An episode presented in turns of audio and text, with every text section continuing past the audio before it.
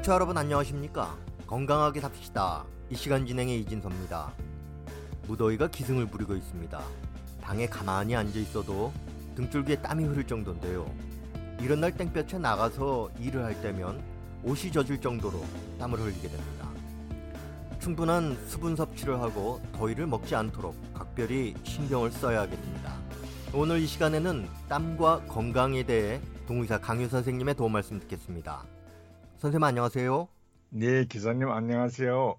네, 더우니까 땀을 흘리는 것은 당연하겠지만요. 유난히 땀을 많이 흘리는 사람을 보면 건강에 문제가 있는 것이 아닌가 하는 생각도 드는데요.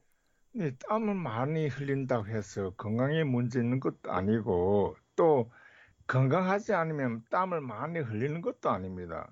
우리 주위를 살펴보면 남들과 똑같이 식사하고 생활하지만 다른 사람보다 더 많이 땀을 흘리는 사람을 볼 수 있습니다. 그렇다고 이런 사람이 병이 있는 것도 아닙니다. 땀을 흘리는 것은 생리적인 현상이기 때문에 병으로 몸에서 열이 나면서 땀을 흘리는 것과는 차원이 다릅니다. 누구나 더운 여름이면 땀이 나기 마련이고 또 뜨거운 음식을 먹으면 몸에서 땀이 나는 것은 정상적인 생리 현상입니다. 땀 흘리는 것으로 사람이 건강 여부를 결정할 수는 없다고 나는 생각합니다. 그리고 이게 땀을 흘리고 나면은 맥이 탁 풀리고요. 힘이 없어지지 않습니까? 이럴 때는 어떻게 해야 합니까? 네, 땀을 많이 흘리면 몹시 피곤하고 몸에서 맥이 없는 현상이 나타나게 됩니다. 그것은 우리 몸은 수분이 70% 되어 있는데 수분이 많이 빠지면 혈액이 걸어지면서 혈액순환에 영향을 주는데 특히 뇌의 피를 제대로 공급하지 못하면 머리부터 무겁고 전신의 맥이 없어지게 됩니다. 사고로 과다 출혈하면 생명이 위험한 것은 몸에서 혈액이 갑작스레 많이 빠져나가기 때문이라는 것은 여러분들도 잘 아실 것입니다. 이 피를 흘리는 것과 땀이 많이 나서 수분이 빠지는 것과 무슨 관계가 있는 겁니까? 네, 출혈하는 사람에게 그 수분 보충을 한다고 물을 마시게 하면 안 됩니다. 출혈해서 몸에 필요한 혈액량이 줄어들었는데 수분을 보충하면 피가 묽어지게 됩니다. 이렇게 혈액이 묽어지면 생명에 필요한 영양소가 없는 관계로 뇌세포부터 사멸하게 되면서 자기 기능을 상실하게 됩니다. 우리 몸에서 혈액이 빠져나가면 그만큼 갈증을 느끼게 되고 죽는다는 생각보다는 물을 마시고 싶다는 생각에 앞서게 됩니다. 때문에 과다출혈한 사람에게 물을 마시지 못하게 하는 것은 의학 상식 중의 상식으로 사람의 생명과 연관되어 있다는 것을 우리는 알아야 합니다. 그리고 이 똑같은 조건 하에서요. 어떤 사람은 유난히 땀을 많이 흘리는데 이것이 건강과 관계가 없다면 체질과 연관이 되는 겁니까? 네, 한의사에서는 소양인과 태양인, 태음인이 땀이 많이 나고 소음인은 땀이 잘 나지 않는다고 하였습니다. 임상에서 관찰해 보면 사상 체질 중에서 제일 땀이 많이 나는 체질은 소양인이고 그 다음은 태음인입니다. 소음인은 거의 땀이 잘 나지 않는 것을 보게 되었습니다. 그 원인을 조사해 보니까 태음인은 체질이 비만한 행이 많고 육식을 좋아하는 체질이고 피부는 탄탄하지 않게 되어 있습니다. 이에 반해서 소양인들은 활동적인 성격이 말해주듯이 속에 열이 있어 활동하면 금방 땀이 나는 그런 체질이라고 생각합니다. 소민은 주로 여성 속에서 많은데 속에 냉이 있어 여름에도 그 뜨거운 음식을 즐겨 먹고 찜통 더위 속에서도 따뜻한 온들에서 자는 것을 선호하는데 불볕 더위 속에서 일하거나 걸으면 그때는 땀을 흘리기도 합니다. 그러나 일반적으로 서늘한 공간에서 일하면 소음인은 땀을 흘리지 않습니다. 태음인과 소양인은 같은 작업 조건에서 일해도 땀을 흘리는 것을 볼 수 있습니다. 그리고 소양인에게서는 땀이 건강에 미치는 영향이 매우 크게 나타납니다. 소행이는 땀을 흘려야 몸이 거뿐하고 정신이 맑아진다고 하였습니다. 너무 더워서 땀을 많이 흘리고 나면 옷이 젖지 않습니까? 뭐 방법이 없겠습니까? 예, 땀을 많이 흘리는 사람은 옷이 젖는 것은 보통 일입니다. 땀으로 미어 감았다 또 혹은 땀이 빠졌다 할 정도로 땀이 온몸에 흐르면서 사람을 힘들게 합니다. 땀을 많이 흘리게 되는 작업 조건도 매우 중요하고 자신이 땀을 흘리는 데 대한 대응 방법도 중요하다고 생각합니다. 야외에서 작업하거나 그럴 때는 반드시 머리를 가리는 모자나 물에 적신 수건으로 머리와 목덜미를 가려야 합니다. 그리고 자기가 땀이 많이 나는 체질이라면 이를 성급하게 하지 말아야 합니다. 날씨와 일기 조건 그리고 작업 환경을 고려하고 그에 맞게 대처하는 것이 현명한 방법이라고 나는 생각합니다. 네, 자기가 생각해 볼 때 좀 몸이 허약해서 나는 땀을 많이 흘리는 것 같다. 이때 사용할 수 있는 민간요법이 있겠습니까? 네, 몸이 허약해서 땀을 많이 흘린다면 환기를 봄과 가을에 이용하는 것이 좋습니다. 그러나 허약하다고 해서 저절로 땀이 나는 것은 아닙니다. 허약해서 저절로 땀이 나는 체질이라면 몸에 반드시 질병이 있거나 혹은 질병을 앓고 났기 때문입니다. 허약하다는 표준은 질병과 연관되어 있기 때문에 몸이 질병을 치료하여 완치하는 것이 급선무입니다. 만성 질병은 거의 모두 소모성 질병에 속합니다.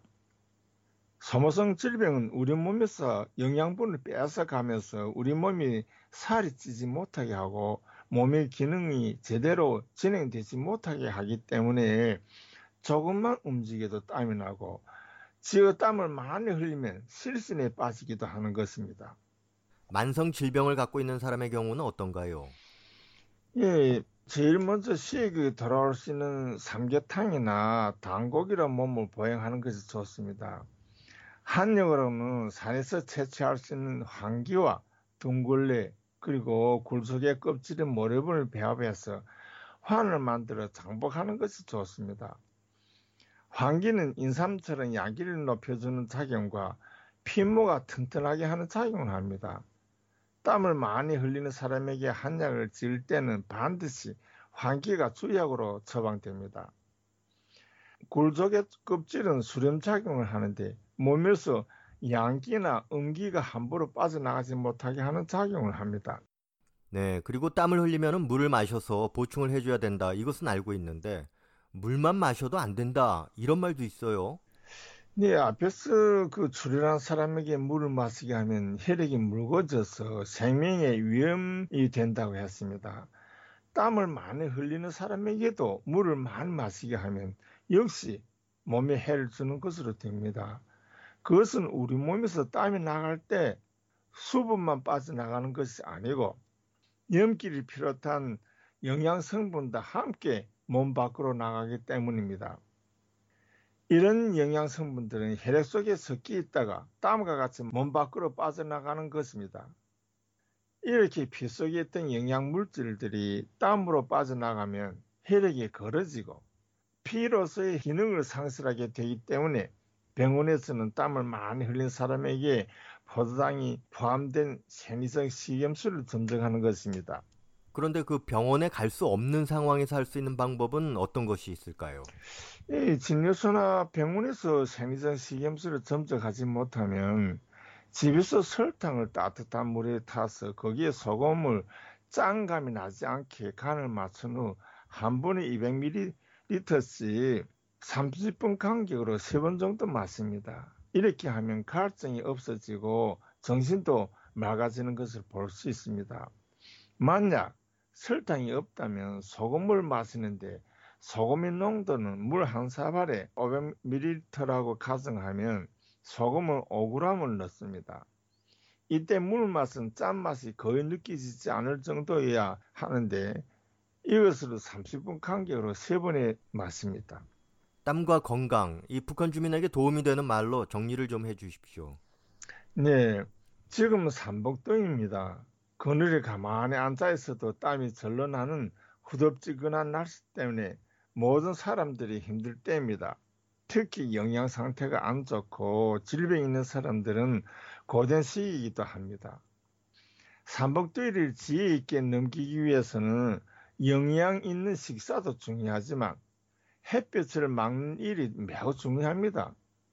벨트에 살이 드러나지 않게 해야 하고 밖에서 작업할 때는 한 시간에 한 번씩 물을 마시며 휴식 시간을 충분히 가지는 것이 더위를 피하는 기본 대책으로 된다고 생각합니다.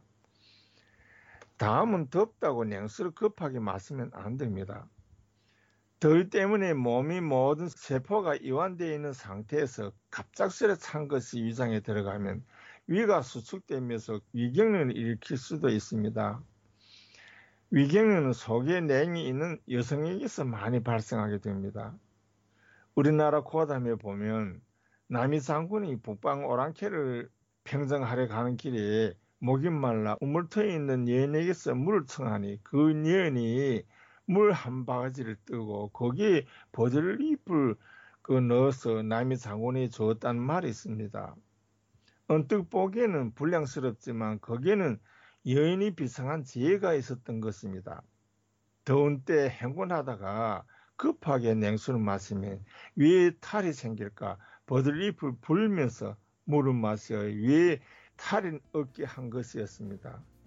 우리들도 민간에서 내려오는 여러 가지 요법으로 삼법들을 이겨나갑시다. 선생님 오늘 말씀 감사합니다. 네, 감사합니다. 여러분, 안녕히 계십시오. 건강하게 삽시다. 오늘은 땀과 건강에 대해서 전해드렸습니다. 지금까지 도움 말씀에는 동호의사 강유 선생님, 진행에는 저 이진섭입니다. 고맙습니다.